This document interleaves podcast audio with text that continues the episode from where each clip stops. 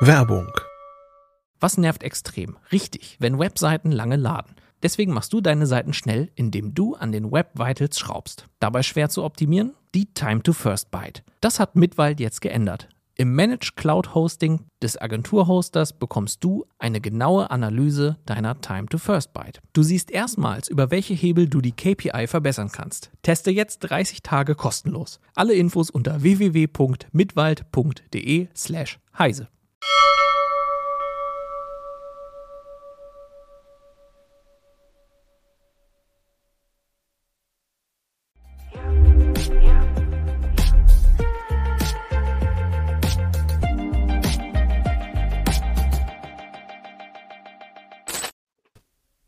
17 Uhr am Donnerstag. Es ist heute der 7. Dezember 2023. Heise Showzeit. Wir sind live auf Sendung. Aber ja, unser, unser wichtigster Bestandteil dieser Sendung ist uns abhandengekommen, lieber Volker. Hm. Ja, danke. Ich weiß schon, dass ich das nicht bin. Ich bin ja da. ja, ich bin ja auch da. Insofern, wir, genau. wir, wir halten die Stellung, während Anna ihren Weihnachtsurlaub genießt. Aber sie kommt ja wieder zu uns, extra für die Quiz-Sendung, die da ja kommt.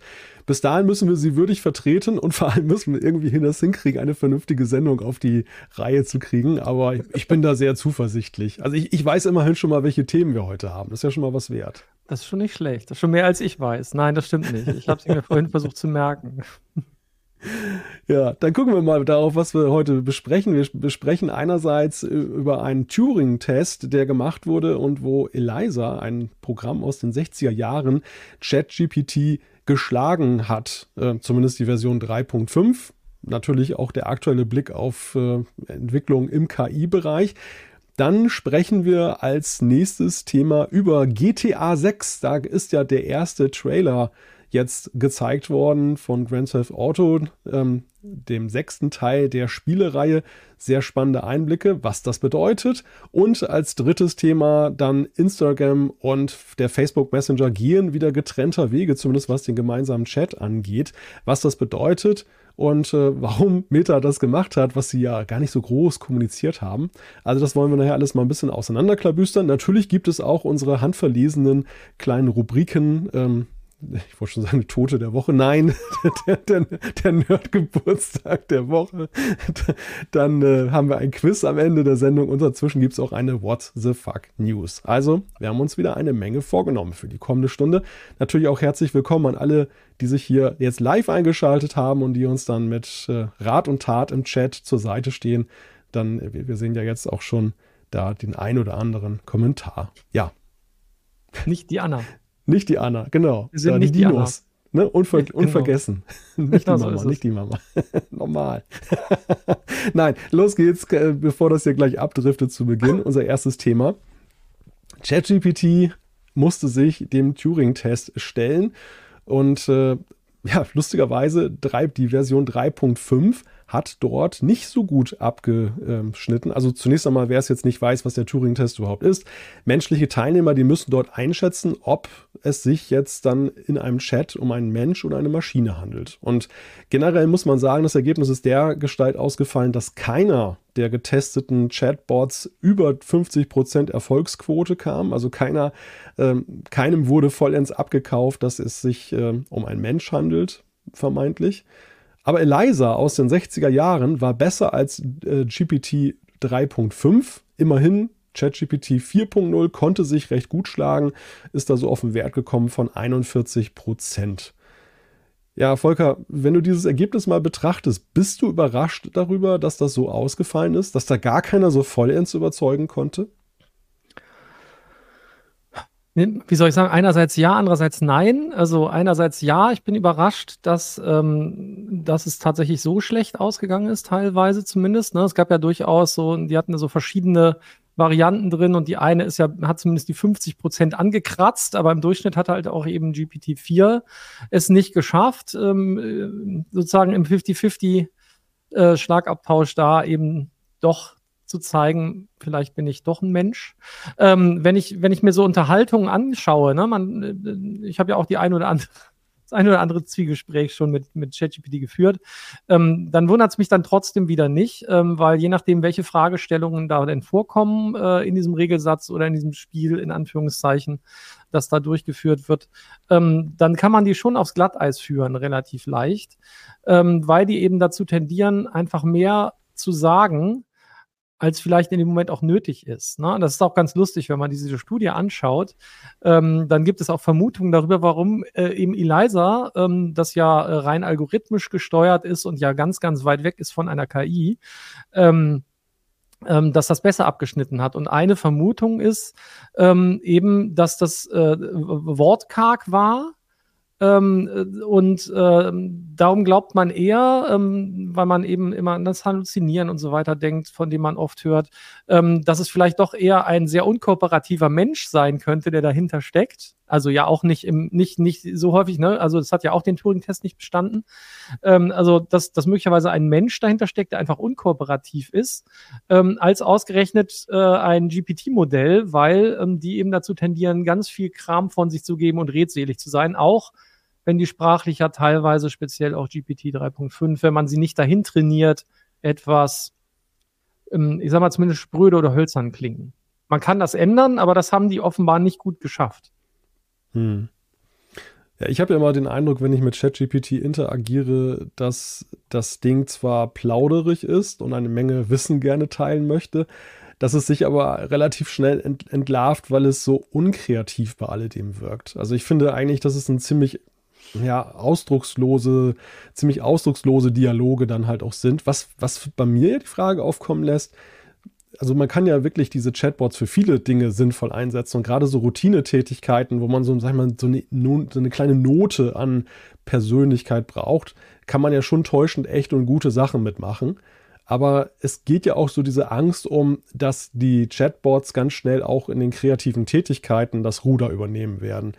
Ähm, wie siehst du das? So zumindest der, wir reden ja über den Stand der Dinge, wir reden ja nicht über das, was in fünf Jahren vielleicht da ist. Mhm. Aber ich habe manchmal den Eindruck, dafür sind sie noch nicht so wirklich geeignet, oder? Also ich finde, da kann der Mensch momentan noch so seine Stärken voll ausspielen. Also ich habe, also sagen wir, naja, weil du gerade nochmal gesagt hast, der Mensch kann seine Stärken voll ausspielen. Wenn der, wenn der Mensch diese Stärke hat, also kreativ ist, dann ist das, glaube ich, im Moment schon oft noch so. Es gibt aber genug Menschen, die überhaupt nicht kreativ sind. Und dann hilft auch sozusagen ein ChatGPT äh, 3.5 Turbo oder sowas weiter. Ähm, und äh, im Moment ist es oft noch so, also man kann natürlich einiges dran drehen, man kann ihm sagen, sei kreativ, man kann, wenn man die API benutzt, die Temperatur, ne, diese, diese, ich sag mal, die Rauschtemperatur hochdrehen, in Anführungszeichen, ähm, sodass dass eben zufälligere Ergebnisse rauskommen. Aber genau das ist es halt. Ne? Das ist halt keine gezielte Kreativität an vielen Stellen. Die muss man da rauskitzeln. Und wenn man dazu nicht in der Lage ist, dann gewinnt man auch nicht viel. Wenn man das kann, dann kann man da auch, glaube ich, kreative Prozesse mit ganz gut, ich sag mal, beschleunigen oder zumindest auch noch auf Ideen kommen. Also es ist schon durchaus so, dass da nicht immer nur Spröderkram rauskommt. Aber das bedarf dann wieder Arbeit. Ist jetzt nicht so, dass das, das eben ChatGPT oder welches, egal eigentlich welches Modell ich bisher gesehen habe, dass die in der Lage sind, so mit, mit dem ersten Schuss, ne, das ist ja immer Zero Shot und so und so, da wird ja immer gerne so gezählt, dass sie mit dem ersten Schuss sozusagen was, was Tolles hinbringen. Da kommt oft schon was Ordentliches raus, aber wenn ich jetzt gerade mal Kreativberufe mir überlege oder ansehe, dann ist das schon teilweise schwierig. Ne? Und da, da, darum geht es natürlich. Diese Schritte, die wollen die ja jetzt weitergehen mit den neuen Modellen. Also sie sollen ja erstmal weniger halluzinieren, weniger Fehler machen, aber auch eben in diesen, in diesen Tätigkeiten einfach besser werden, weil ich glaube, das ist auch den Entwicklern klar. Da ist halt viel, was man gewinnen könnte und wo man viel Effizienzen heben könnte, wenn es funktioniert. Naja, und auch ja letzten Endes aus sich heraus dann eben eine perfekte Leistung abzuliefern. Ne? Also dieses, am Ende ist ja doch sehr viel Kreativleistung dann doch des Menschen drin, indem er dann den Prompt immer noch dann verfeinert und hier noch einen Hinweis gibt und da noch einen Hinweis gibt. Und am Ende, ja, am Ende ist es ja eher so eine Starthilfe. Also dieses, dieses, diese berühmte Angst vom leeren Blatt Papier, die einem da genommen wird, weil ja erstmal was da ist. Und es ist ja immer leichter auch dann zu sagen, ich würde es ganz anders machen, als eben von vornherein derjenige zu sein, der den Anstoß macht. Und also da finde ich, äh, sind diese Dinger dann da schon, doch schon ganz gut. Wenn man, es gibt ja diesen Klassiker, wenn man ChatGPT aufruft, dann kommen ja diese, diese Vorschläge, was könnte man damit anstellen? Und dann kommt bei mir immer ständig eine Dankesrede halten. Ich weiß mal nicht, wofür ich danken soll und wem ich danken soll, warum mir das ständig vorgeschlagen wird. Aber ich drücke dann hin und wieder doch mal auf den Knopf und dann kommt halt irgend so eine Blabla-Rede dabei raus und dann denke ich sofort, oh Gott, wie schrecklich, ich würde es ja so und so machen. Und das ist dann schon mal ein ganz anderer Ausgangspunkt, als eben dann bei Null genau. anzufangen. Genau. Das ist, also genauso wie man leichter ja, also das ist ja in unserem Job sehr üblich. Es ist leichter, glaube ich, Texte zu kritisieren und Texte besser zu machen, die man schon vorliegen hat, als zu sagen, ich mache jetzt von null diesen Text und er ist dann auf jeden Fall besser als das, was ich gerade gesehen habe. Zumindest geht es mir oft so. Ne? Es gibt natürlich Leute, die einfach generell viel schönere Texte schreiben. Da kann ich mich noch so anstellen. Aber ähm, das, das, das finde ich halt schon, das ist immer eine gute Möglichkeit und das hilft. Und ähm, wie gesagt, manchmal ist man wiederum auch, auch erstaunt, wie viele gute Dinge da durchaus schon rauskommen. Ne? Also, und, und ich finde auch immer dieses Thema Halluzinieren, das wird an vielen Stellen etwas überbewertet. Man muss halt immer ungefähr erahnen können, also wenn man so ein bisschen versteht, aha, worauf sind die möglicherweise trainiert und ist das jetzt Spezialwissen, das sie haben müssen oder nicht, ähm, dann kann man auch schon ganz gut abschätzen, kommt da jetzt Quatsch raus oder halluziniert das Ding wahrscheinlich viel oder nicht. Ne? Also je, je spezieller das Wissen, desto mehr Halluzinationen. Ähm, oder je kreativer, desto mehr Halluzinationen. Das ist ja das, womit die rumspielen. Damit es nicht so fade klingt, soll es kreativer sein. Und ich glaube, das sieht man jetzt auch schon wieder bei, bei den neuesten Modellen. Ich meine, wir reden jetzt zwar über den, den, den Urvater von allem, ne, mit Eliza, aber ich meine, wir hatten ja gestern auch eine Neuigkeit, die sollten dürfen wir hier auch nicht ganz vergessen. Google hat ja nun Gemini sozusagen äh, also eins von, eine von drei Optionen sozusagen rausgelassen. Ähm, das ist ja der neuestes, äh, ja, neues, äh, neuestes Modell, äh, das es dann eben auch mit GPT-4 aufnehmen soll. Und in diversen synthetischen Tests, die Google da auch gestern präsentiert hat, ist es so, dass es auch besser abschneidet als GPT-4 und schon viel mehr Dinge richtig machen soll und dann halt auch eben gerade auch so bei Tests besser abschneiden soll. da sieht man auch, was denen wichtig ist, nämlich dass die Aussagen richtiger werden und dass es tatsächlich in Anführungszeichen mehr kann. Also es ist nicht nur multimodal im Sinne von eben, es kann äh, in Anführungszeichen sehen, hören, lesen, ähm, sondern es soll halt auch einfach mehr Dinge richtig machen. Und da ist halt ein ganz wichtiger Punkt, durchaus auch in Anführungszeichen rechnen können. Und da, es kann durchaus solche Tests bewältigen, aber dann ist es wieder umso erstaunlicher, wenn man so ganz einfache Grundlagenfragen stellt, und die dann einfach komplett auf die Nase fallen, diese Systeme, weil sie bisher eben nur über die Trainingsdaten rechnen können, aber kein Verständnis von Mathematik haben, anders als Wolfram Alpha zum Beispiel, das halt algorithmisch arbeitet. Ne? Und ähm, das kriegt man halt eben noch nicht hin, indem man die Blackbox füttert. Hm. Überhaupt schon beim Namen hat ja das äh, neue die neue KI von, von Google ja schon gewonnen, ne? Gemini. So wenigstens mal ein kreativer Name im Vergleich zu, zur x-Version von ChatGPT. Das stimmt, ja. Und, und Google, Aber, also äh, ist, ist das auch ja ein super, also ist ja ein, ein Prestigeprojekt für Google, weil sie ja gefühlt bei allen so hinten dran sind. Und jetzt, wie gesagt, jetzt zeigen sie halt ihre, ihre ähm, synthetischen Daten und da sind sie besser als ChatG, also oder als GPT-4, aber jetzt auch nicht dramatisch besser, ne? Ist jetzt nicht irgendwie so ein, so ein, so ein Kantersieg, irgendwie so, yes, ne? Alles doppelt so gut oder so. Die sind so ein paar Prozentpunkte besser in den meisten Disziplinen. Ähm, und da muss man halt schauen, inwieweit überträgt sich das, und das müssen wir halt jetzt auch ausprobieren, muss man erstmal drankommen an das System. Ähm, wie überträgt sich das jetzt, sage ich mal, auf die, auf die, die Real-World-Anwendung? Also so den Alltagsbetrieb, den wir jetzt vielleicht so damit haben.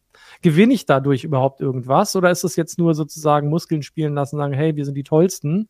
wir haben das beste Modell und wir haben zwar 2017 angefangen, dann sind wir irgendwie verloren gegangen zwischendurch oder wollten es nicht rausgeben. Und jetzt holen wir halt auf. Und jetzt muss man halt schauen, ne? Also was, was kann das wirklich? Und wir sind da jetzt gerade dran. Im Moment kann man es ja nur in den USA nutzen, muss man halt ein VPN für einsetzen und so weiter. Das heißt, wir können auch noch nicht gut sagen, überhaupt, ähm, wie weit sind die Trainingsdaten in Deutsch, ähm, was kann das da eigentlich? Und Aktualität würde ich, glaube ich, an der Stelle sowieso erstmal rauslassen. Mhm weil wir darüber sprechen, so wie jetzt die im Turing-Test abgeschnitten haben. Mir kam gleich die Frage, ist denn der Turing-Test eigentlich überhaupt noch zeitgemäß oder andersherum? Ist denn eigentlich, sind die Tests, die wir haben für KI, eigentlich, gibt es da den perfekten Test oder sind eigentlich die Messverfahren, die wir haben müssten, um KIs voneinander zu unterscheiden, ähm, die, die, die Stärken stärker ähm, herauszuarbeiten oder die Unterschiede zu sehen, bräuchte es dann neue Tests? Weil das ist ja auch eine Fragestellung, die wir uns ja auch auf der Arbeit stellen. Also wenn wir jetzt dann eben zum Beispiel eine neue KI vorstellen, dann ist ja immer die Frage, ja, schön auf dem Papier sieht alles ganz nett aus, aber in der Realität, wie ist denn das? Und gibt es ein, ein objektives Testverfahren schon, das man da anwenden kann, wo man sagen kann, da ähm, kann man sehr gut dann eben das, das benoten, ohne dass es dann zu sehr einen Fokus auf bestimmte Dinge legt. Ja, es gibt ja durchaus, ne, ich glaube auch bei Hugging Face und so, ähm, so, so ganze Hitlisten und Ranglisten, die geführt werden, die dann eben eine ganze Reihe von diesen synthetischen Tests durchlaufen. Das ist so ein bisschen ähnlich, wie wenn wir Grafikkarten testen und dann da den Cinebench haben und, und so weiter und so fort oder eben andere äh, oder so Number Crunching Geschichten. Ähm, das ist halt immer synthetisch. Das gibt aber natürlich einen ganz guten Einblick, ähm, um die relativ zueinander zu vergleichen. Also oder äh, relativ zueinander, danke, relativ miteinander zu vergleichen. Ähm, die Systeme, das ist durchaus ja ganz hilfreich. Ähm, anders konnte ich das zum Beispiel auch nicht machen, als ich äh, früher äh, Videokompressionsverfahren getestet habe. Das kann man halt, ne, weil das, weil das ähm, wie soll ich sagen, das sind halt ke keine rein mathematisch vergleichbaren Ergebnisse unbedingt, sondern das sind halt immer welche, wo man, wo man bestimmte Kriterien und Metriken anlegen muss. Das geht schon. Aber wie gesagt, was bedeutet das eigentlich im, im normalen Einsatz? Ne, ähm, was bringt mir das dann eigentlich? Deswegen lassen ja auch die Kollegen äh, von der CT eben auch typischerweise für verschiedene beliebte Spiele bei Grafikkartentests dann eben nochmal deren Benchmarks durchlaufen, damit es ein bisschen näher an dem dran ist, was denn die Leute vielleicht auch zu Hause auf ihren Rechnern einsetzen. Und äh, ich glaube, da, da sind wir noch ein bisschen, ähm, sind wir noch ein bisschen äh, in, äh, äh, in der Suche oder auf der Suche, ähm, was da der beste Weg ist. Aber ich denke, dass sich das schon ganz gut rauskristallisiert im Moment. Aber wie gesagt, es ist immer ein Unterschied, synthetische Tests oder eben so, keine Ahnung, diese typischen ähm, äh, Aufnahmeaufgaben für irgendwie Unis oder eben ähm, Bachelor-Tests etc. pp das ist immer noch mal was anderes als das, was ich so alltäglich damit anstelle. Und das bringt mir für diese Einschätzung bisher relativ wenig. Hm. Ja, bevor wir. Volt Kampftest, sehr schön. ja, genau. so weit sind wir noch nicht. Guck Blade Runner ist das, ne, oder? In den, in den Chat, wo die, die natürliche Intelligenz versammelt ist, natürlich wieder heute. Wissen wir das? Wissen wir das? Sind das nicht Meinst vielleicht schon alles kleine KIs? Meinst du, wir haben, ja, wir haben ja nur mit KIs zu tun? Wir denken immer, wir haben Zuschauer und in Wirklichkeit sind das nur Chatbots, die auf uns Das wäre so traurig. Das wäre, das wäre so traurig. Ja. Das wäre so traurig. Äh, da war eben noch die Frage, was ist eigentlich aus diesen, ich sag mal, Spezial-KIs geworden? Ne? Also ähm, DeepMind, die stecken ja auch hinter der Entwicklung von Gemini. Ähm, die äh, haben ja zum Beispiel äh, ne, Go so, also Go Go, sage ich gerade, Go so weit gebracht, also den Spielalgorithmus oder die KI, die Go gespielt hat, dass sie menschliche Gegner geschlagen hat. Das war ja bei Schach bisher ein, ich sag mal, ein leichtes in Anführungszeichen. Ähm, im Vergleich zu Go. Go ist halt einfach äh, deutlich, ähm, hat zwar deutlich einfache Regeln, aber ist trotzdem deutlich komplexer gewesen in den, äh, in den Graden sozusagen, die man da äh, für die Spielbewertung braucht. Ähm, das sind halt Dinge, mit denen natürlich DeepMind total bekannt geworden ist. Ähm, und äh, jetzt geht es natürlich eher um solche oder das Ziel dieser allgemeinen künstlichen Intelligenz. Ähm, die sind halt nicht auf so Spezialthemen trainiert. Man sieht, was man erreichen kann, wenn man große Datensätze produzieren kann oder äh, ja antrainieren kann, die halt ein ganz spe spezielles Wissen abfragen. Das ist genauso, ich glaube, was haben die äh, irgendein Spiel war das, nicht Counter-Strike, irgendein Spiel hatten sie ja auch noch weiß ich jetzt nicht mehr genau, welches das war. Ach genau, StarCraft, genau, danke. Danke, Michael, hat das Richtige schnell rausgefunden, rausgefischt. Genau, das, das sind halt alles Dinge, da können Sie auf ganz, ganz vielen Partien trainieren. Da, ähm, da kann man auch den Erfolg ganz gut messen. Ähm, und das ist halt bei, bei dem, was wir im Moment, äh, was im Moment so bei dieser generativen KI eben ähm, die Sache ausmacht, nicht so einfach. Also da, da sozusagen die, die positive das positive, den positiven Lernerfolg so schnell herbeizuführen.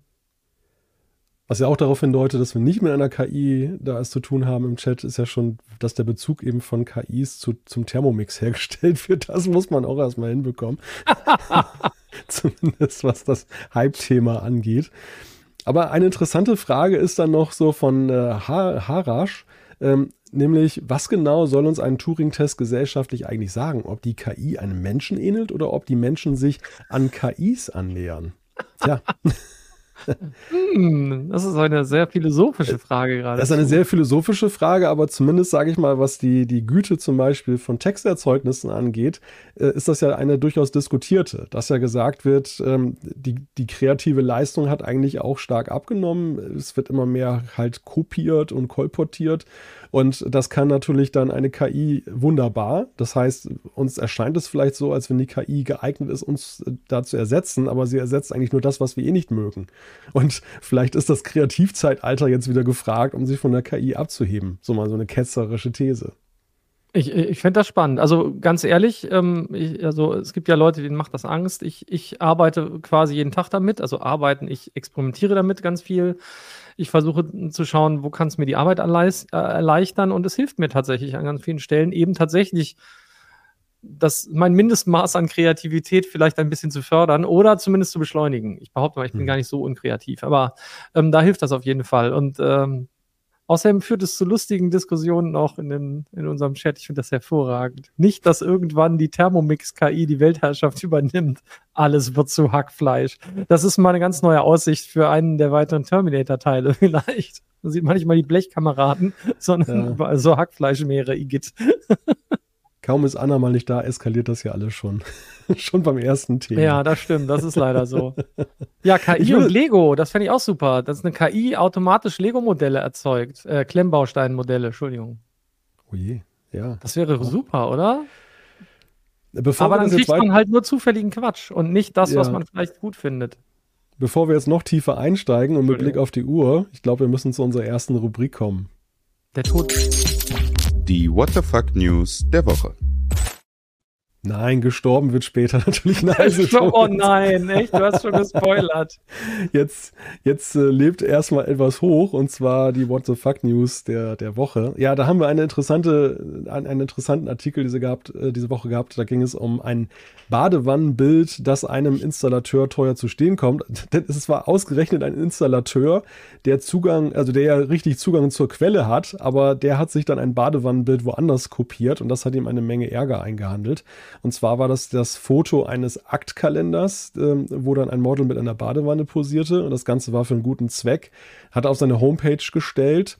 Und Jahre später erhielt er dann plötzlich eine Unterlassungserklärung, die er dann unterschreiben sollte, was er auch dann in seinem Schock gemacht hat. Er hat das Bild gelöscht und dann kam aber einige Zeit später dann äh, plötzlich doch eine hohe Forderung nach Geld. Und er war ganz irritiert, weil er doch meinte, alles richtig gemacht zu haben.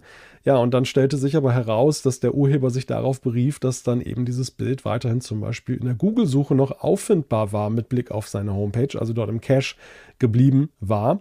Und das Ganze ist dann halt die Gerichte hoch und runter gegangen mit dem Ergebnis, dass jetzt der Handwerker zahlen muss. Und äh, es wurden ihm auch noch viele Dinge negativ ausgelegt. Also zum Beispiel, dass er eben sich nicht darauf berufen konnte, jetzt, dass er das nett verlinkt hat oder dass das äh, eben, es war auch jetzt nicht eine Art mediale Verlinkung, sondern es wurde dann gesagt, er hätte das ja gewerblich genutzt, dann um für sich zu werben, die ganze Geschichte. Ja, und das Ganze hat eine Diskussion, eine lebhafte ausgelöst über die Festlegung dieser Summe und das, das Gericht war da einfach dem Urheber gefolgt. Was lernen wir aus diesem Fall, Volker? Was, was ist so dein, was hast du dir so dabei gedacht, als du das gelesen hast? Also, also sagen wir so, ähm, das, das, das Fiese dabei ist ja eben, dass der, der Mensch in dem Moment gedacht hat, hey, ich habe es jetzt richtig gemacht und äh, ne, ich habe unterschrieben und irgendwas. Da muss man natürlich immer mal aufpassen. Ähm, aber dann nicht dran gedacht hat, dass das möglicherweise eben noch woanders vorhanden bleibt. Das ist, und das ist halt so, so eine Problematik, das kennen wir auch. Ist ja nicht so, dass wir nie mit Abmahnungen zu tun haben. Ne? Da ging es auch manchmal um Bildrechte und sowas in der, in der Vergangenheit. Ähm, so dass wir dann halt irgendwann auf Stockagenturen gegangen sind, wo wir sicher waren, dass wir das gekauft haben und eben nicht, nicht sozusagen bestimmte andere Inhalte hatten oder oder ganz witzige Sache, zum Beispiel Pressebilder, die nach, nach ein paar Jahren äh, die äh, sozusagen die Lizenz, die Lizenz verlieren und man aber das gar nicht nachgeführt hatte in der Vergangenheit. Ne? Das sind dann so Dinge, dann stellt man fest, verdammt, dann kriegt man erstmal Ärger, warum ist das Bild dann noch online? Und selbst wenn man es gelöscht hat, ist es so, dass man es heutzutage, so, sobald es irgendwie bei Social Media auftaucht, dass man es quasi gar nicht mehr unter Kontrolle hat. Oder es schlecht unter Kontrolle hat. Also hat man es auf den eigenen Kanälen geteilt, ist es woanders geteilt worden? Wie kriege ich das eigentlich wieder eingefangen, wenn so ein Bild irgendwo unterwegs ist? Und das, das waren so, das sind jetzt, glaube ich, nicht die typischen Gedanken, die sich die Leute machen, aber es war so direkt das, wo ich dachte, ach du Jemine, ja, ich kann mir vorstellen, das ist sehr unangenehm, weil, wie gesagt, wir hatten in der Vergangenheit ähm, auch immer mal Fälle, wo, wo eben Ansprüche angemeldet wurden, zu Recht, zu Unrecht, wie auch immer. Wir hatten ja auch dieses ganze ähm, Google Fonts Thema, da war das ja alles zu Unrecht angemerkt worden, dass die, dass die Fonts da eben äh, eingesetzt wurden, ähm, ohne die jeweilige Berechtigung. Und hier bei Bildern finde ich es auch immer super schwierig tatsächlich. Also dabei, das sind nicht, glaube ich, nicht die Allerweltsgedanken, die sich dann gemacht werden. Ich glaube, da bin ich so ein bisschen falsch vorgeprägt durch die Arbeit. Hm. Ja, ich glaube einfach, dass das, was viele sicherlich mitnehmen, äh, ist, dass es ihm nicht damit getan ist, dann irgendwie auf der Website da das Bild zu löschen und dann ist das Unrecht aus der Welt geschafft, ähm, sondern dass es ja tatsächlich dann eben auch diese Verantwortlichkeit gibt dafür, wenn das noch zum Beispiel im Google Cache auftaucht. Und es gibt ja dann entsprechende Formulare und die Webmaster-Tools, die man dann nutzen kann, um dann zu beantragen, dass es aus dem Index rausgenommen wird. Aber das Bewusstsein dafür zuerst mal zu haben, ähm, ich denke mal, das ist das, was man pädagogisch aus diesem Artikel mitnehmen kann. Also wem das mal passiert ist und oder passiert, dass man dann eben da erkennt, okay, erstens Vorsicht mit irgendwelchen Unterlassungserklärungen, wenn man selber nicht dann juristisch bewandert ist, besser mal den Anwalt einschalten, könnte am Ende dann doch günstiger kommen, als dann einfach mal Handmade das jetzt selber abwickeln zu wollen. Denn häufig ist es so, dass Anwälte dann raten, dass sie sagen, okay, Unterlassungserklärung ja, aber in einer abgewandelten Form.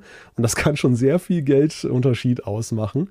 Naja, und zum anderen aber eben auch dafür sensibilisiert zu sein, was dann halt zu tun ist. Im besten Falle natürlich gar nicht erst den Urheberrechtsverstoß zu begehen. Auch das ist ja dann das, was man ja aus solchen Fällen dann immer mitnimmt. Also heute mal eine What the fuck News im buchstäblichen Sinne, denn der gute Mann wird wahrscheinlich auch beim Anblick der Forderung What the fuck gesagt haben.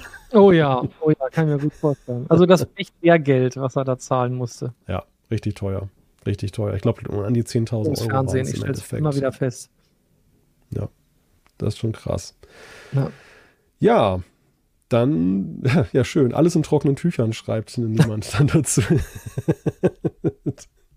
Es fehlt nicht an Wortwitz in diesem Chat. Ich stelle es nee, an dieser Stelle fest. Niemand sagt alles in trockenen Tüchern. Sehr schön. Ja.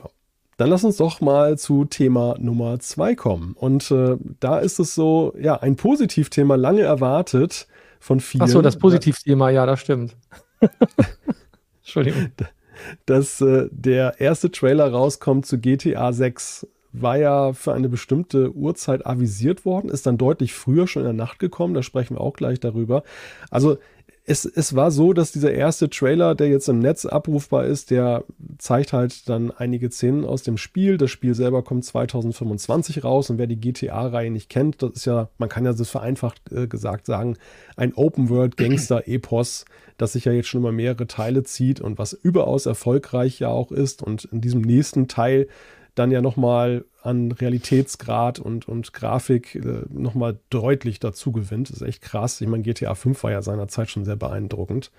Er spielt im fiktiven Miami, also Vice City. Wer die Reise ein bisschen verfolgt hat, es gab ja schon mal GTA Vice City. Das lässt also grüßen. Bislang ist keine PC-Version in Sicht. Auch das ist natürlich ein Punkt, über den wir gleich mal sprechen müssen. Ja, und es gab eben ein Leak und das hat halt dazu geführt, dass dann im Rockstar Games der Herausgeber des Spieles gesagt hat, wir, wir bringen das Ganze ein bisschen früher raus. Ja, hast du den Trailer gesehen? Was ist dein Eindruck, Volker? Ja, hab ich, ich habe ihn, hab ihn gesehen, tatsächlich. Also ähm, sieht, schon, sieht schon teilweise sehr beeindruckend aus. Ähm, ich finde, die Menschen wirken trotzdem immer noch ein bisschen eigenartig. Das war jetzt gerade äh, zeitlich wahnsinnig passend. Ähm, ja, wir gucken gerade, also für die, die es hören, wir gucken gerade genau. den Trailer hier auch so ein bisschen. Wir, wir schauen noch mal rein. Also ich fand, ich fand es schon schon damals ähm, bei, bei GTA 5 oder auch den, den Versionen davor fand ich es beeindruckend, was diese Menschen, die da so in der Stadt rumlaufen, was die teilweise so tun. Ähm, das ist ja so ähnlich wie bei Red Dead Redemption, äh, wo man dann sich, wo man quasi einen Tag damit verbringen kann, zuzuschauen, was macht der Schmied eigentlich so. Das fand ich immer ganz spannend, also dass da quasi, dass da die nicht einfach nur teilweise total trump in der Gegend rumlaufen, wie es bei anderen Spielen ist, Cyberpunk 2077 zum Beispiel, wo immer die gleichen Figuren rumlaufen. Das ist ja schon ein bisschen anders. Das fand ich immer cool. Ich finde, sie wirken trotzdem nicht ganz authentisch, aber die ganze Stadt, die Szenerie, jetzt natürlich die Frage, wie viel davon ist jetzt reine Render-Optik äh, und was ist jetzt tatsächlich Spielegrafik, das ist ja immer so ein bisschen die Herausforderung. Aber ich glaube schon, ähm, dass, da, dass da was sehr ordentliches bei rauskommt.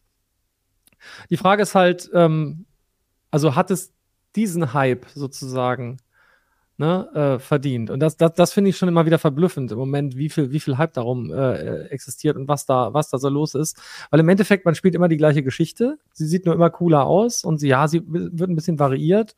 Aber im Endeffekt weiß man ja auch das, was die Leute teilweise machen. Ne? Es gibt Leute, die fahren den ganzen Tag mit dem Auto durch, dann Vice City durch, weil das für sie der große Spaß ist und andere versuchen alles zu tun, außer die Missionen zu bewältigen und so weiter. Aber ich muss zugeben, ich bin auch nie der größte GTA-Spieler gewesen. Ich weiß nicht, wie, wie das bei dir ist. Hast du, hast du das viel gespielt oder bist du da so ein Fan? Also ich bin ja sowieso wenig Spieler, muss ich ja sagen. Insofern das auch kein ja Experte. ja, nein, ich, es, es, gab ja auch eine PC-Ära bei ja, mir. Ja. So ist es ja nicht. Und ah, oh, erzähl mehr. Ja, das wusste ich noch gar nicht. Ja, ja. Ich bin, bin ja erst so äh, sehr spät ja zum Mac gekommen. Konvertit, das ja nee, wie heißt das? Konverter, sehr schön. Konvertit, ja, ja, genau. Ja. Das sind ja meistens die besonders schlimmen, ne? die erst so spät zugekommen sind und dann äh, umso radikaler sind in ihren Ansichten. Aber äh, man kann ja auf dem Mac eben auch PC spielen, oder konnte man ja zumindest in der Intel-Ära, und so habe ich auch GTA 5 betrieben, konnte man ja auch per Bootcamp dann eben auch auf Windows dann da abfahren. Das ging dann doch ganz gut. Natürlich kommt das nicht an die Grafikleistung ran, die man jetzt mit einem richtig gut aufgerüsteten Spiele-PC ja dann, dann hatte. Aber trotzdem, GTA 5 habe ich zum Beispiel, GTA Vice City, die hatte ich alle, habe ich alle mir gekauft, habe ich alle eben auch mal gespielt und äh, ich finde, ich musste gerade schmunzeln, weil du sagst, eigentlich immer die gleiche Geschichte. In den Details natürlich nicht. Es ist ja schon mit viel Liebe gemacht, diese Stories, die sie da erzählen und dann auch die Stimmen dann im Original und alles ist ja schon ziemlich cool. Aber es es ist auch ein Stück weit immer so ein technischer Showcase seiner Zeit, finde ich. Ne? Also das ist eigentlich so, ja. GTA hat sich so zum Referenzwert entwickelt. Das zeigt halt so, was zum Zeitpunkt X gerade möglich ist. Vice City war damals schon total beeindruckend, fand ich, mit dieser riesigen Open World. Du hattest einen Stadtplan, der da in dem Spielkarton mit dabei war. Das war ja schon super cool. Ähm, das haut heute keinen mehr von Hocker. Und äh, heute sind es halt andere Faktoren. Und die Frage ist ja in der Tat, kann man jetzt, hat sich das so weiterentwickelt, dass man da jetzt diesen Hype wieder aufrufen kann über dieses, diesen gegenwärtigen Aha-Effekt hinaus? Und das wäre auch meine Frage. So, GTA 5 war ja nun unglaublich erfolgreich. Damals die damaligen Berichterstatter haben sich auch schon gefragt, wird das anknüpfen können an die vorherigen Teile?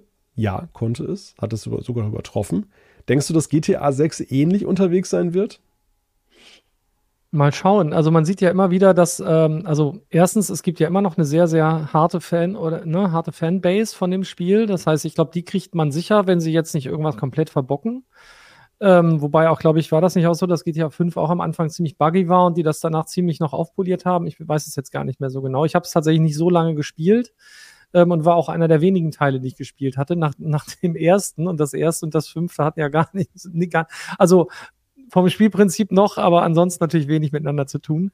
Ähm, sagen wir so, so wie der Hype gerade sich anlässt, kann ich mir schon vorstellen, dass da, also dass das eine sichere Bank eigentlich ist, wenn sie da ein solides Spiel abliefern, eben weil du ja sagst, im Endeffekt geht es darum, die Story ist, ist auch wichtig, ja, die Missionen sollten nicht zu langweilig sein, aber im Prinzip hat man alles schon mal gespielt. Ähm, aber es ist natürlich die Frage, welches Level an, an Realismus kriegen die da jetzt tatsächlich rein? Und da, da bin ich noch nicht so ganz sicher. Weil, wie gesagt, man sah ja jetzt so ein Mischmasch aus Render-Szenen und aus Spiel, wahrscheinlich, ich sage mal in Anführungszeichen, Ingame-Grafik. Ähm, muss man halt mal gucken. Ähm, und sie bleiben ja ihrem Konzept auf jeden Fall mal mindestens treu, dass sie mit den Spielkonsolen anfangen ähm, dann hat man halt auch typischerweise länger das Raubkopierproblem nicht so. Ähm, und äh, bei der PC-Version, ich gehe schon auch davon aus, dass sie wieder nachgeliefert wird. Aber ähm, äh, interessant ist ja halt, dass sie es diesmal nicht einfach direkt mit angekündigt haben. Aber ich weiß nicht, mhm. ob das früher so war. Dazu bin ich zu wenig GTA-Spieler. Also auf jeden Fall ist es so, dass die PC-Version ähm, immer nachgereicht wurde. Das sagt uns unsere schlaue Stimme im, im, im Ohrhörer gerade Michael, der sich nämlich da verdammt gut mit auskennt. Und äh, er sagt auch, die schönste Version von GTA 4 und 5, die gibt es auch heute noch nur für die Konsolen. Also, dass, dass die Konsolen sind da so, dafür ist es entwickelt. Ne? Und die PC-Version mhm. ist wegen der Reichweite. Aber ich glaube, ne, rein finanziell wahrscheinlich auch ist eine sehr lukrative Geschichte, das eben auch für den PC herauszubringen dann. Ja, im Chat gibt es schon so ein paar erboste Kommentare, wo gesagt wird, also dafür werde ich mir jetzt keine Konsole kaufen. Ähm, ich denke mal, so am Anfang wird es da so ein bisschen Frust geben und, und einige werden dann halt dann doch noch eine gewisse Weile warten müssen. Wer weiß, wann die PC-Version nachgereicht wird, ob die noch 25 auch rauskommt oder ob es dann ein Jahr länger dauert sogar, 26. Das, das tut natürlich schon so ein bisschen weh, wenn man jetzt darauf gewartet hat. Werbung. Was nervt extrem? Richtig, wenn Webseiten lange laden. Deswegen machst du deine Seiten schnell, indem du an den Web Vitals schraubst. Dabei schwer zu optimieren? Die Time to First Byte. Das hat Mitwald jetzt geändert. Im Managed Cloud Hosting des Agenturhosters bekommst du eine genaue Analyse deiner Time to First Byte. Du siehst erstmals, über welche Hebel du die KPI verbessern kannst. Teste jetzt 30 Tage kostenlos. Alle Infos unter www.mitwald.de/heise.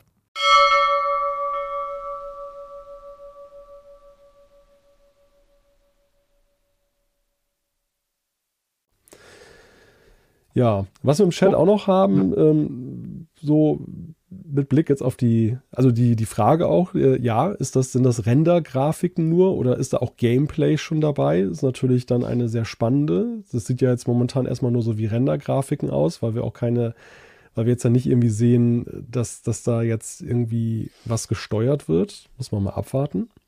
Manches finde ich sieht tatsächlich aber aus, also fast fast zu schlecht für Rendergrafik aus. Klingt fies, aber zum Beispiel da gab es diese Bootsszene, wo, wo so ein Schnellboot einem entgegenfährt. Da fand ich, das sah, das sah eher schon auch aus, als wäre es unter dem Niveau von GTA 5 gewesen.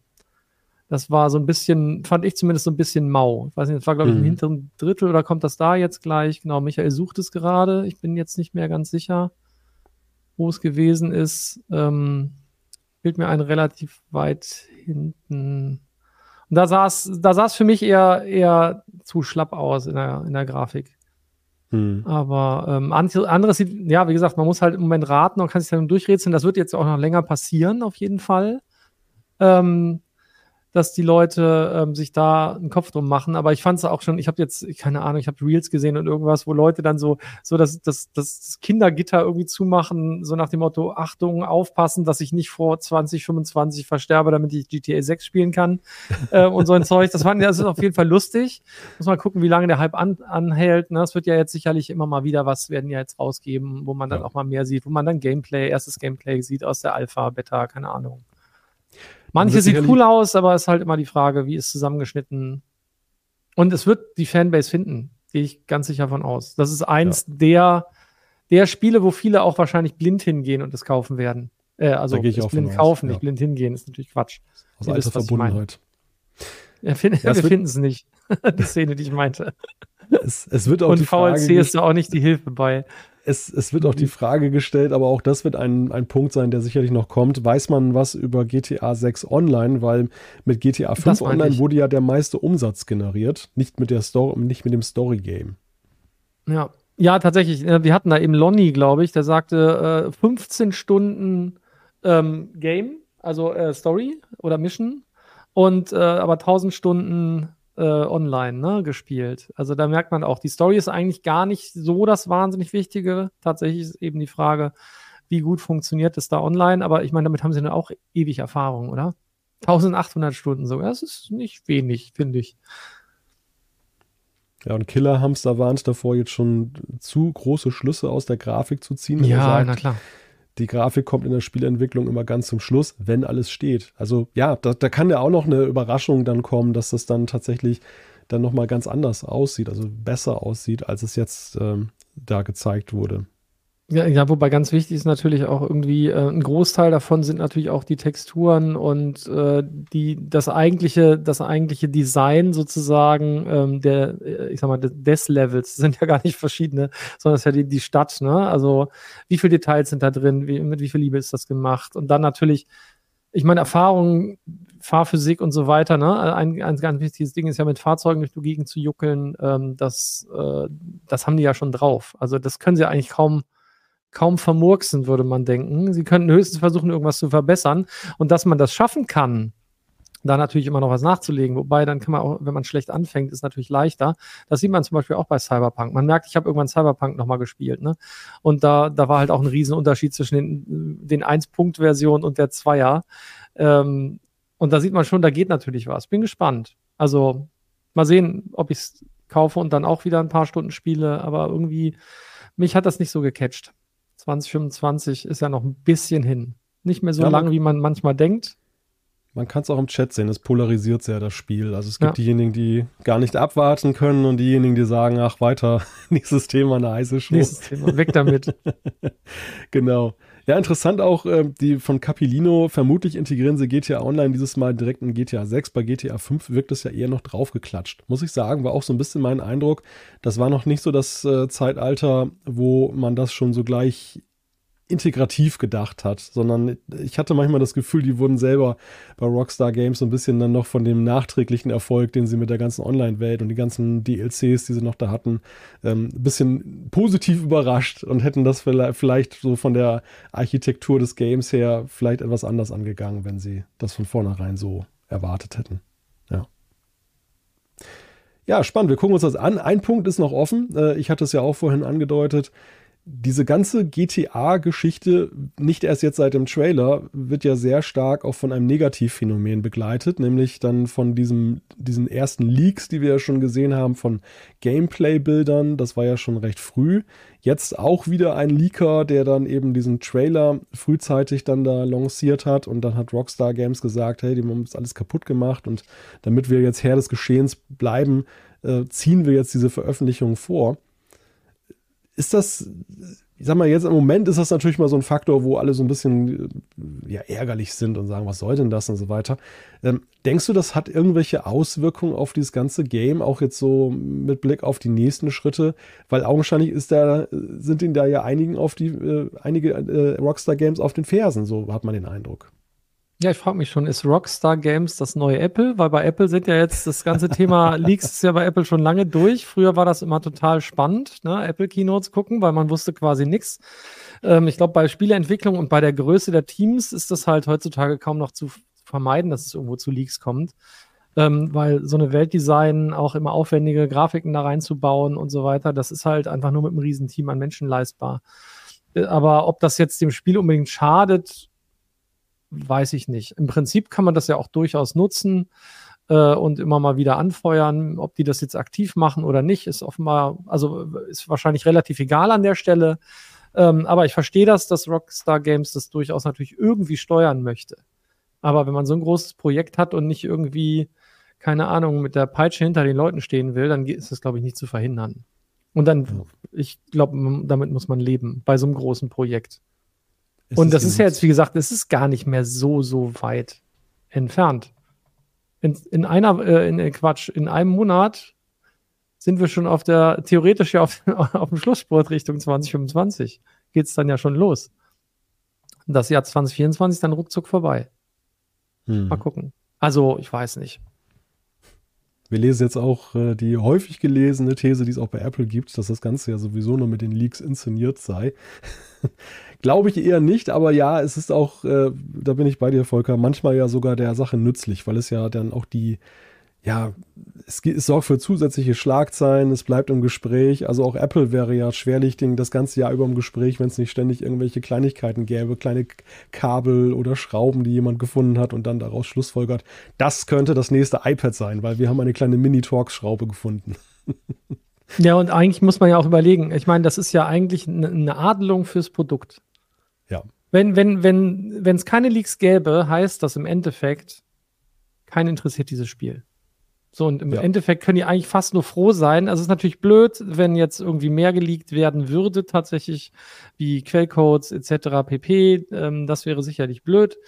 Ähm, aber auch das ist ja in der Regel nicht das Riesenproblem, weil die aller, allermeisten Menschen werden ja jetzt nicht irgendwie eine, eine geklonte Version auf Basis irgendeiner frühen Alpha-Engine oder so spielen wollen, sondern eben das finale Spiel, weil ja dann doch auch bei GTA vielleicht ein Teil die Story ist und eben äh, das Spielerlebnis an sich und nicht irgend so ein, irgend so ein Vorabgekrücke, sage ich mal. Insofern, ich glaube, das ist äh, einfach nur ein Zeichen, äh, und die Hochachtung, dass das sehr, sehr viele Interessenten an dem Spiel gibt. Deshalb wird auch nie was aus der Heise-Show geleakt. Oh, oh Mann, ey. unsere, unsere, Themen zum Beispiel. Die liegst ja. du doch selber immer absichtlich. Das ist ein Marketingstand. Extra immer eine Meldung vorab veröffentlichen. Ja, ja, genau. Das ist alles, alles geplant. Aber eine Überraschung haben wir noch, äh, denn das wird vorab in der Meldung nicht verraten. Wir beide ziehen jetzt mal weiter auf den Friedhof. Und dort oh nein! unsere Der Nerdgeburtstag der Woche. Ich bin zu jung zu besterben. Ja, also ja, Anna hat dankenswerterweise noch ein paar Nerdgeburtstage rausgesucht und äh, so können wir dann, dann jetzt dann ähm, interessante Persönlichkeiten der IT-Geschichte würdigen. Diese Woche ist das Grace Hopper. Sie war amerikanische Informatikerin und Computerpionierin und sie wäre am 9. Dezember, also in zwei Tagen, 117 geworden. Da kann man wirklich sagen, ja, das äh, ist, äh, wäre schwerlich zu erreichen gewesen. 1906 in New York geboren, studierte sie Physik und Mathematik an der Yale-Universität. Und äh, während des Zweiten Weltkrieges, da schloss sich der US Navy an und arbeitete dort, arbeitete dort an den ersten programmierbaren oder an dem ersten programmierbaren digitalen Computer der USA, dem Mark I. Was hat Mark damit Mark, zu tun? Der Mark II arbeitet bei uns, bei Heise, aber der Mark I, der, der, der Ich glaube, das ist noch ein höherer Mark, also so rein generationenmäßig müsste es eine höhere Generation sein, die bei uns arbeitet. Drastisch weiterentwickelt. Ja, genau. auf, auf, auf, jeden Fall war sie, äh, Grace Hopper, eine der ersten, die auch den Begriff Debugging benutzte. Und jetzt wird's lustig, ähm, denn sie hat mal einen Fehler im Computer behoben dadurch, dass sie eine Motte aus einer Schaltung rausgenommen hat. Also Debugging im wahrsten Sinne des Wortes. Äh, da kommt dann wohl auch die Begrifflichkeit her. Ja, und in den 1950er Jahren, da war sie dann maßgeblich an der Entwicklung des Programmierkonzepts für den Compiler beteiligt. Compiler, die meisten wissen es sicherlich, die uns hier zuschauen oder zuhören, das ist ja eine Software, mit die es ermöglicht, dass Programme in einer für Menschen verständlichen Sprache geschrieben werden können und die werden dann durch das Kompilieren dann halt in Maschinencode übersetzt. Also in jeder Hinsicht Pionierarbeit geleistet. Und dann ging Grace Hopper schon im Jahre 1966 äh, in den wohlverdienten Ruhestand, in die Rente. Aber schon ein Jahr später wurde sie von der US-Marine wieder in den aktiven Dienst versetzt, weil man Hilfe bei diversen Computerproblemen brauchte. Also damals schon gab es dann Fachkräftemangel. Ja, und 1992 dann starb Amazing Grace, wie sie von ihren Kollegen genannt wurde während ihrer langen Karriere. Da hat sie über 90 Auszeichnungen äh, bekommen und erhielt mehr als 40 Ehrendoktorwürden. Also das muss man erstmal hinkriegen. Lange Visitenkarte. Definitiv, ja. wenn man die alle aufzählen will. Haben wir schon ein paar Bilder gesehen eigentlich von Grace? Nein, haben wir nicht, ne? Dann, nee, haben wir nicht. Haben wir nicht. Da dann, ist sie. Dann sehen wir sie hier bei Damals sah ein Computer noch nach was aus. Ich weiß nicht, ob das der Mark One jetzt ist. Das unten sieht witzigerweise auf den ersten Blick aus wie ein C64.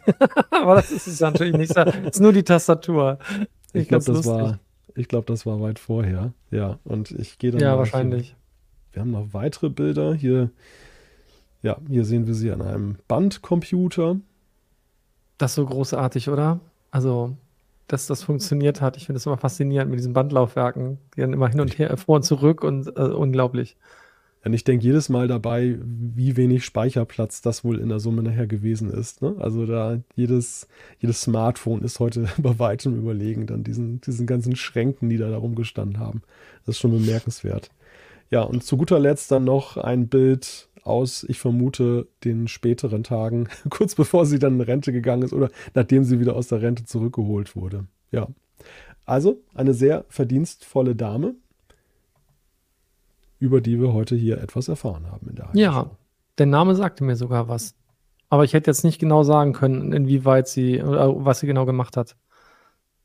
Finde ich schon spannend. Also, Ach, weil ich meinte, es sah aus wie ein C64. Ja, genau, da schreibt jetzt jemand Tatsache, äh, ja. Tatsache Volker sogar die 4F-Tasten rechts angedeutet. Ja. So ist ja, das. wunderbar. Dann ja. haben, wir den, haben wir den Geburtstag gefeiert. Können wir zu unserem dritten und letzten Thema in dieser Sendung kommen. Und da geht es um das Chatten. Es geht nämlich um Instagram und den Facebook Messenger.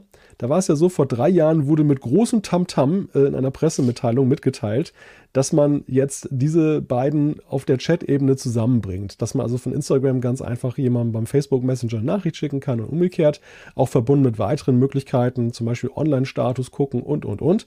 Gab damals schon viele Diskussionen, dass gesagt wurde, hm, Zusammenführung der Daten, ähm, die, die vielleicht bei Instagram sind, wollen vielleicht gar nicht, dass jetzt das bei Facebook landet und so weiter und so fort.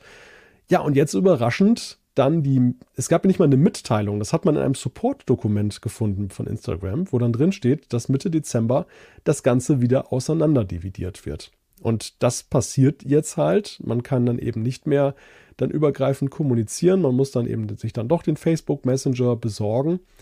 Und keiner weiß so recht, was das jetzt eigentlich soll. Also ist das wegen Misserfolgs? Was, was führt Meta da im Schilde? Ist das der, der nächste große Schritt? Aber fangen wir mal in der Bewertung damit an. Ist das denn überhaupt bedauerlich? Also hast du den Eindruck, Volker, dass das tatsächlich einen, ja, wie auch immer gearteten positiven Nutzen entfaltet hat? Dazu müsste ich in meine Facebook-Vergangenheit gucken und überlegen, wann habe ich eigentlich den Facebook Messenger zum Beispiel benutzt. Und dann hatte ich mich gefragt, Ach, das kann man auch. Man kann das auch tatsächlich bei Instagram nutzen. Das war mir überhaupt nicht so bewusst. Das ist ganz lustig. Also Facebook Messenger habe ich schon ewig nicht mehr benutzt. Es gibt, glaube ich, ein, zwei Leute, mit denen ich darauf mal geschrieben habe. Ansonsten sehr, sehr wenig. Ähm, und ähm, tatsächlich, dass es bei Instagram überhaupt möglich war, das war mir auch gar nicht so bewusst, ganz lustig. Ähm, insofern, äh, was die Messenger angeht, ist es halt ja auch bei Facebook äh, beziehungsweise Meta so, äh, dass ja nun WhatsApp einfach mal in so einem großen Abstand äh, in deren Universum einfach viel, viel wichtiger ist als der Rest. Ähm, und ja, äh, ich weiß nicht, es gibt ja halt eben Spekulationen. Ne? Ist das jetzt nur ein Schritt, den sie erstmal machen, bevor es dann eben zu der erzwungenen äh, äh Interoperabilität kommt? Ähm, keine Ahnung. Ich verstehe es tatsächlich nicht so ganz, warum sie überhaupt jetzt einen Aufwand dafür betreiben, weil es, ich nicht sicher bin, ob denen das irgendwas bringt. Dann habe ich kurz mal überlegt, kann das irgendwie mit Threads zusammenhängen, ne, dass sie ja nun Instagram äh, sozusagen da nochmal anders positionieren. Vielleicht ist es doch auch ein Zeichen dafür, zu sagen, naja, Gott, eigentlich, eigentlich ist Instagram für uns mehr Zukunft als Facebook selbst. Kann auch sein, aber warum trennt man sie dann jetzt extra nochmal und integriert nicht alles, was Facebook Messenger ist, dann wiederum Instagram. Ich, ich, ich, ich tapp da tatsächlich so ein bisschen im Dunkeln. Hm. Ja, ja, es wird ja dabei. Ja, also meine Vermutung ist ja, dass es vielleicht eine vorbereitende Handlung ist. Dass sie das jetzt erst erstmal auseinander dividieren und im nächsten Schritt dann äh, vielleicht eben ein, eine dem, den Gatekeeper-Rollen der EU entsprechende Lösung anzubieten und dass sie deshalb auch das so klammheimlich gemacht haben. Das, das, das würde dann ja auch, also das, dass sie da kein großes Aufhebens drum machen, weil sie vielleicht darauf hoffen, dass das jetzt nicht viele merken und weil das vielleicht sowieso auch gar nicht so intensiv genutzt wurde. Denn äh, so geräuschlos machst du es ja in der Regel nur, wenn du weißt, naja, interessiert eigentlich eh keinen. Da können wir jetzt dran arbeiten, das können wir vom Netz nehmen, ohne dass da irgendwas passiert. Also ich könnte mir vorstellen, dass da etwas in, in der Richtung dahinter steckt, weil welchen Grund sollten sie haben, das sonst wieder rückzubauen? So, das es tut ja auch nicht weh. Ne? Also wo, wo ist dann das, das Problem? Aber es ist schon eine sehr merkwürdige, eine sehr merkwürdige Vorgehensweise und äh, hier spottet auch schon jemand so langsam mit Meta zu Google, was das Entwicklungschaos angeht. Ja, also ursprünglich war ja mal der Gedanke, alles irgendwie da zusammenzuschalten. Ne? Also auch WhatsApp dann ja da ähm, in diesen Ring mit reinzuwerfen. Und ja, Jetzt hat man sich da wieder ein Stück weit von entfernt. Vielleicht auch um regulatorischem Ärger aus dem Weg zu gehen. Das kann natürlich auch sein, dass das ein juristischer Schachzug ist. Ich, ich bin da auch, also ich bin tatsächlich etwas ratlos. Aber wie gesagt, dann, da, da hast du ja recht, ne? Dadurch, dass es so, so irgendwo ein Support-Dokument zufällig auffällt, äh, das, das sagt eigentlich schon viel darüber. Und ähm, also ich glaube nicht, dass, dass Meta es schafft, äh, in die Fußstapfen der misslungenen Messenger von Google zu, stap äh, zu stapfen, genau, zu, zu, zu treten. Da gehört ähm, weil, also ich glaube, die haben so, viel, so viele Messenger verschlissen wie sonst niemand auf der Welt bisher. Ähm, und das ist ja auch, ich, ich finde es halt gerade bei, gerade bei, bei Meta ist es halt total komisch. Ne? Ich meine, die haben so viele Dienste, die eigene Messenger drin haben und äh, einen, der eigentlich nichts anderes ist als ein Messenger, in dem sie immer mehr Funktionen der anderen Sachen reinbauen das ist sowieso ein bisschen durcheinander, was sie da gerade verzapfen. Deswegen, meine Vermutung geht dann doch auch eher dahin, wobei ich nicht verstehe, warum sie es dann gerade jetzt so tun in der Art und Weise und nicht sagen, wir bauen jetzt schon mal die Interoperabilitätslayer ein, die sowieso gefordert sind. Also, dass sie halt irgendwie in dem Zusammenhang mit den EU-Forderungen da Vorarbeit leisten. Das ist das Einzige, was für mich im Moment rein zeitlich Sinn ergibt. Ansonsten verstehe ich es halt überhaupt nicht. Hm. Tja.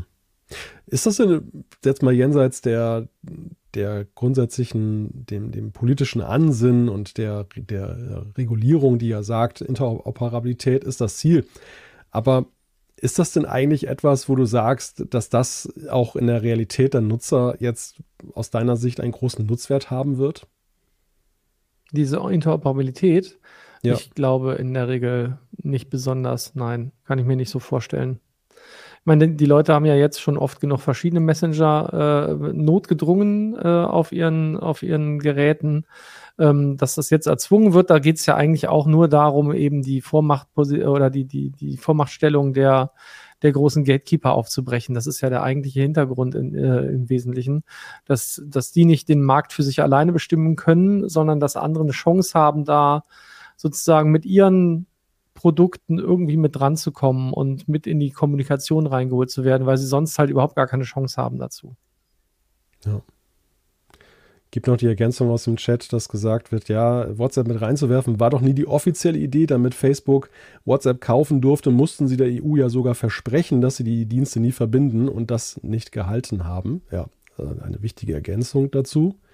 Aber es war halt ja immer das große Szenario, was halt dann so drohte, ne? wo dann Sorge war, dass das eben dann kommen könnte im nächsten Schritt und das Meta, ich glaube, sie haben schon sehr stark eben damit geliebäugelt, weil das ja einfach für ich sag mal, ihr, ihr Businessmodell ein sehr interessanter Schritt gewesen wäre. Ja, insbesondere halt alle Daten so zu verbinden, ne? dass man Richtig, dann einfach, äh, einfach noch größere äh, Informationsdichte über die jeweiligen Personen hat. Und das, das wurde halt unterbunden. Ähm, ich habe ja auch nicht gemeint, dass es darum ging, das reinzuwerfen, sondern ich habe mich eher gewundert, wieso man eigentlich, also was heißt gewundert? WhatsApp zu kaufen war, glaube ich, mit das Schlauste, was sie tun konnten zu dem Zeitpunkt. Instagram zu kaufen auch ähm, Instagram jetzt zu erweitern um Threads, kann ich auch alles total nachvollziehen, aber alle Messenger in einen äh, zusammenzuwerfen, was gewinnen sie dadurch? Ja, sie gewinnen dadurch mehr Informationen und möglicherweise bessere, äh, bessere Daten, um ihre Vermarktung zielgerichteter zu machen. Aber das ist ja an ganz vielen Stellen auch immer wieder ein Trugschluss. Also man sieht das ja. immer wieder, dieses Versprechen der Werbeindustrie, maßgeschneiderte Werbung äh, zu liefern, da kommt immer so viel Kokolores und Quatsch raus. Ähm, ich glaube, das würde sich überhaupt nicht lohnen, das zusammenzubringen. Also eher würde ich an, an, an deren Stelle überlegen, wie, wie kriege ich das so sinnvoll getrennt, dass ich auch noch irgendwann selbst einen Überblick habe, was tue ich da eigentlich. Hm. Es bleibt also auf jeden Fall spannend am Messenger-Markt. Äh, auch die Neuigkeit hatten wir auch diese Woche bei uns im News-Ticker, dass Apple es jetzt tatsächlich hingekriegt hat, dass sie iMessage jetzt da irgendwie rausbekommen haben aus dieser Gatekeeper-Rolle. Also, beziehungsweise es ist noch nicht abschließend beurteilt, aber die Tendenz in Brüssel ist wohl relativ eindeutig, dass das iMessage jetzt eben nicht dort dann das Schicksal ereilt, was zum Beispiel WhatsApp ereilt. Also da darf man gespannt sein, wie das ganze Thema weitergeht und wie sich die Messenger da in nächster Zeit entwickeln. Wir werden natürlich drüber sprechen hier in der Heise Show, wenn es dann Neuigkeiten gibt. Ja, Volker, jetzt haben wir uns ein bisschen warm geredet. 57 Minuten sind wir auf Sendung und ähm, jetzt, äh, glaube ich, jetzt kommt der Part. Jetzt, jetzt, jetzt käme Anna dran, genau. wir sprechen jetzt oder wir, wir müssen quizzen. Die Quizfragen der Woche. Wir dürfen quizzen. Ja, wir, wir dürfen quizzen. Und, was Schönes äh, quizzen. Wir haben keine Kosten und Mühen gescheut, das so hinzubekommen, dass wir beide tatsächlich hier heute mitraten können. Wobei ich glaube, bei dem Thema bist du mir 100% überlegen. Überlegen, äh, also, ja, wer weiß, wer weiß. Nee, ich weiß das. Es ist eindeutig so. Also, ja, wir, okay, wir haben, ja, aber das heißt ja trotzdem nicht, dass ich es richtig mache. Wir, wir, haben das folgendermaßen gemacht, weil Anna ja als unsere Schiedsrichterin und neutrale Dritte nicht mit dabei ist, dass unser Quizmaster Markus, der die Fragen einmal mehr in bewährter Weise vorbereitet und uns zugeschickt hat, dann mir die Antworten separat zugeschickt hat und das habe ich bislang nicht geöffnet. Das heißt, wir werden nachher theatralisch dann die Auflösung dann hier dann aufmachen und abgleichen mit dem, was wir getippt haben. Es geht heute um das Thema Lego. Klemmbausteine. Ja. Klemmbausteine. Bluebricks ja. ist eine Alternative. Schon gut. Und da haben wir auch schon die erste Frage. Sie lautet: Was bedeutet die Wortherkunft des Akronyms Lego übersetzt? Da haben wir vier Antwortmöglichkeiten. Erstens, mach Spaß. Zweitens, freue dich. Drittens, spiel gut. Und viertens, bau schön. Jetzt müsste man da Lateinkenntnisse zu haben. Die waren bei mir immer leider eine Vollkatastrophe. ich glaube, wieso bilde ich mir ein, dass es irgendwie Spielgut ist, aber. Ich habe auch das Lego. Gefühl, ich habe auch das Gefühl, dass es Spielgut Lego. ist. Also. Lego, Lego, irgendwie, ich, ich kann mal irgendwie auf. Oh, oh, oh. Was? Oh, oh, oh, oh. Lego, Dänisch ist doch, ja, ja, aber Lego, Lego, ist das Spielgut? Oder ist es Bauschön? Ich glaube, es ist, äh, ich glaube, es ist Spielgut. Ich würde da auch drauf tippen. Also wir, wir locken mal C ein. Wir müssen uns das jetzt irgendwie merken, weil nachher C, werden wir das. Ja, das ist ja einfach, ähm, solange wir es beide gleich haben. Genau. Ich schreibe mir das aber auch hier trotzdem mal auf, dass wir das nachher dann hier wieder. Ich meine auch, stimmt. Nicht, ja, klar, die sind ja aus Dänemark. Oh Mann, ich war da. Ja, egal. Dann die nächste Frage, weißt du vielleicht aus dem FF, wie hoch ist ein einmal ein großer Legostein ohne Noppe? Antwort 1 also, ist. Äh, der, also nicht das Plättchen, sondern ach du meine Güte. Ja, ja, ja, ja. Äh, Antwort 1 wäre 7,8 mm. Dann haben wir zur Auswahl 9,6 mm. Dann haben wir 8 mm und 8,4 mm. Ohne, ohne die Noppe oben. Das ist ja auch noch besonders. Ohne die Noppe, ja. Also 9,6 ist ja fast ein Zentimeter. Das ist. Die sind doch die sind, sind, die, die, sind die nicht kleiner? 7,8 oder 8 ist auch richtig weit auseinander, Leute. Recht, echt weit. Das muss man wissen. Sind die jetzt, sind die jetzt so, warum sollte man sie achten? Was sind das überhaupt für total krumme Zahlen? Und ergibt irgendeine Zahl Sinn in dem Gesamtkontext? Die sind schon höher als breit, ne, die einer? Hm. Alle sind krumm außer, der, außer C mit 8 mm. Soll man jetzt glauben, so, wie hoch ist meine Villa? Ihr seid so lustig, Leute. ähm, aber in Dänemark rechnet man auch im metrischen System und nicht in irgendwas anderem, ne? Nicht in Inch oder so, dass man jetzt irgendwie noch umrechnen muss. Also den Chat können wir jetzt als Publikumsjoker nicht gebrauchen, der sehe ich auch völlig uneins. Der ist komplett, Frage. der ist auch komplett, also 9,6 ja. kommt mir zu hoch vor. 8 sticht so raus. Was gefährlich Und ist er vielleicht genau. zusammen mit dem Dings 8,4 hoch? Dass vielleicht zwei Zahlen irgendwie damit zu tun haben? Ach, keinen blassen Dunst. Aber 4 mm ist die Noppe so hoch? Ja, das könnte hinhauen. Ich sag, komm, ich sag C. C, okay. Ich folge mal dem einem Bauchgefühl und sage B. 9,6 mm ist ganz schön. Ich tippe mal auf Maximum. Ah, oh, wir haben, wir kriegen eine, oh, wir kriegen eine Zusammenfassung. Das ist ja krass. Michael macht Service, damit wir uns selber noch erinnern, was wir mein, geantwortet haben. Mein lieber Schwan hier mit. Service im Chat. Chat-Service. Super. Ja, dann sind wir auch schon bei Frage Nummer drei. Und ich glaube, wenn ich mich recht entsinne, hast du den doch auch schon mal gebastelt, ne? Das, ähm, in welcher Sehr witzig. oh. In welcher Zeit liegt der Schnellbau-Weltrekord des UCS Millennium Falcon 75192 in Stunden und Minuten? Ja, ja sagen wir mal so, wir, wir haben am Anfang über acht Stunden gebraucht. Oder beim zweiten Mal, ich weiß es gar nicht mehr. Ich glaube, aber wir haben ja nicht mehr den Weltrekord. Nein, ich habe nicht im zweiten Versuch Fehler eingebaut. Ich habe im ersten Versuch Fehler eingebaut. Das ist doch das Schlimme. Ich hoffe, das hat Anna nicht für die, für die andere Sendung rausgefunden, wo das war. Kann man, glaube ich, irgendwo noch bei YouTube nachschauen. Und dann erkennen wir nach ungefähr sieben Stunden, 50 Minuten beim Zusammenbau, dass leider ein Fehler passiert ist. Und ich bilde mir ein, wir haben, wir haben, wir haben das ja zweimal gemacht, aber wir waren mindestens beim zweiten Mal bei 8, 8, irgendwas Stunden. Das ist aber ja mitnichten noch das Schnellste. Also wenn, ich würde denken, das ist deutlich schneller gegangen. Wir wissen auch, dass wir geschlagen wurden beim zweiten Versuch von anderen. Deswegen hätte ich jetzt gesagt, ah. Also mhm. bei 10 kann es auf gar keinen Fall sein. Und das also ist natürlich jetzt auch die Frage, einer oder mehrere Leute. Ja. Also kurz für diejenigen, die uns zuhören, weil die sehen ja die Einbindung nicht. Das ist dann auch nochmal wichtig. Also die Antwortoptionen ah, ja, sind 2 Stunden und 51 Minuten. Äh, 10 Stunden 21 Minuten, 8 Stunden 24 Minuten und 10 Stunden 53 Minuten. Also A wäre dann deutlich weniger als die anderen Optionen. Ja, du hast mich jetzt so mit deiner Zeit, die du genannt hast, auch darauf gebracht, dass es wahrscheinlich dann auf in, in sehr viel kürzerer Zeit möglich war. Also A. Wollen wir uns darauf committen? Wo, wobei das schon echt schnell wäre, ne? Aber. Ja, Prof Profis, ne? Ja, ja. So, wir unterscheiden uns nur bei B, ne? Also wir liegen entweder ja. gemeinsam falsch, gemeinsam richtig und B ist quasi. Das, das äh, nicht B, die Frage 2, Entschuldigung, ist äh, das Ausschlaggebende. Das wird spannend. Genau. Ja, dann werde ich mal jetzt hier diese Datei öffnen, die ich vorher noch gar nicht geöffnet habe. Hätte ich vielleicht mal tun sollen, um zu gucken. Sonst wird das eine Cliffhanger-Folge heute. so, es geht los. Wir haben die erste Frage mit, was bedeutet die Wortherkunft des Akronyms Lego übersetzt. Die richtige Antwort, Spiel gut. Yippie! Und zwar das Akronym Lego wird aus den dänischen Worten Leg Gott, also wahrscheinlich falsch ausgesprochen, ah, zusammengesetzt, was auf Achso. Deutsch Spiel gut heißt. Ja. Ah ja, hatten wir doch recht. Hat nichts mit Latein zu tun. Ja, äh, völlige Fehlinformation. Wahrscheinlich habe ich das äh, immer mal anlässlich eines Lego-Jubiläums irgendwo gelesen, in so einem Text und dann hat sich das irgendwie so eingebrannt. Ja, ja super. Punkt, Punkt für uns.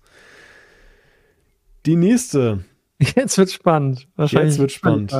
Wie hoch ist der 1x1 große Lego-Stein ohne Noppe? Die richtige Antwort 9,6 Millimeter. Nein, tatsächlich, der ist doch so hoch. Ich habe hier sogar zufälligerweise so ein so Kästchenpapier gehabt. Echt so hoch, ohne Noppe? Krass. Ja, Dann mit also Noppe also ein Zentimeter? Mit, mit Noppe 11,3 Millimeter. Wer hat sich das ausgedacht? Das äh, hat uns Markus leider nicht verraten. Er schreibt nur, das, das entspricht der genormten Höhe aller erhältlichen klassischen Lego-Bricks. Äh, die Breite der 1, 1x1 Steins, des 1x1 Steins beträgt 7,8 Millimeter. Also da kam dann diese 7,8 her, die dann auch noch im, im mhm. Fragenangebot war. Echt? Ich hätte jetzt irgendwie gefühlt, dass gedacht, es wäre kleiner. Egal. Ja, so und dann kommen wir Malte auch gewinnt. schon. Ja, das ist ja Wahnsinn. Ich, ja. Du hast jetzt schon Ahnung. gewonnen. Ich gratuliere. Ich habe keine Ahnung, was ich hier tue und gewinne. Das ist ja echt Wahnsinn. Ja, letzte, letzte Frage war ja dann der Millennium Falcon, wie da der, in welcher Zeit der Schnellbau-Weltrekord da liegt. Und die richtige Antwort lautet 2,51 Stunden. Mhm. Die Rekordzeit für den Bau eines UCS, äh, also das UCS oder UCS, UCS mit. UCS ist, äh, oh Gott, Ultimate Collectors.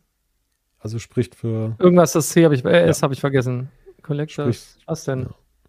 Liegt auf jeden Fall bei 2 Stunden 51 Minuten und 47 Sekunden und wurde am 18. Juli 2019 von einem Team von SAP-Mitarbeitern in Waldorf aufgestellt. Ach, die haben bei uns abgeguckt. Und dann gibt es noch Nerd-Fakten, die möchte ich auch ah, noch gerne vortragen. Ja. Und zwar ein Team um den Heise Online-Lego-Experten Volker Zother in Hannover benötigte für den Bau 10 Stunden, 53 Minuten und eine Sekunde. Diese Zeit wurde kurz darauf von einem Team aus dem IT-Unternehmen Incento aus Nürnberg mit 8 Stunden 24 Minuten und 16 Sekunden unterboten. Der Weltrekord des schnellsten Einzelbauers Luke Chapman aus den USA liegt bei 10 Stunden 21 Minuten und 43 Sekunden. Der war so war schneller als wir beim also wir waren aber dann auch bei noch unter 9 Stunden übrigens, als wir wir sind ja wir haben den ich weiß nicht, ob das die diejenigen waren, ähm, die diese 8 Stunden 21 da hingekriegt haben, die hatten wir, die hatten das gespielt, äh, gebaut und wir hatten das parallel in unserem Livestream einge, eingeklingt tatsächlich. Ah, hallo?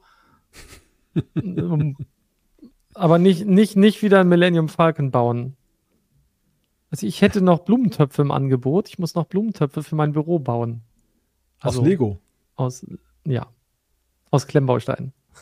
Nachher werde ich hier noch als Lego-Influencer. genau. Ähm, da gibt es, äh, gibt es äh, ein, ein Set, das ist gerade rausgekommen. Mhm. Und ah, ich da ich keinen grünen Daumen habe, dieses Plastik verfärbt, entfärbt sich auch kaum. Wobei ich gehört habe, das Weiß vergilbt, aber es ist wenig weiß. Nur nicht gießen, das solltest du dann unterlassen. Nee, nee, ja, das macht aber nichts, ne? Lego ist da ja. Ja, ist ja Plastik. Das ist, ja, echt jetzt. Un unverwüstlich. Ja. Also wir sehen einmal mehr beim Quiz in der Heise Show ist auf der einen Seite Wissen gefragt, aber manchmal auch eine Portion Glück. Und das Glück war heute irgendwie auf meiner Seite. Lustig. Das letzte Mal auch schon, oder? Ich glaube, das letzte Mal hast du auch gewonnen. Bin schon ganz traurig. Naja, ja. solange ich bei Quizduell noch einigermaßen dabei bin, schon gut. Ja, nein, und du bist der, der Lego-Experte der, der Herz, der, der, der Klemmbaustein-Experte der Herzen der Heise Show. Ja, ist, genau, so ist, so, so ist das. Ja, guck, haben wir das aber auch hingekriegt. Auch ohne Anna hat es geklappt, die jetzt wahrscheinlich sich kringelt, wenn sie sich das anguckt oder auch nicht, wie wir das wieder gemacht haben. Ja, Manöverkritik.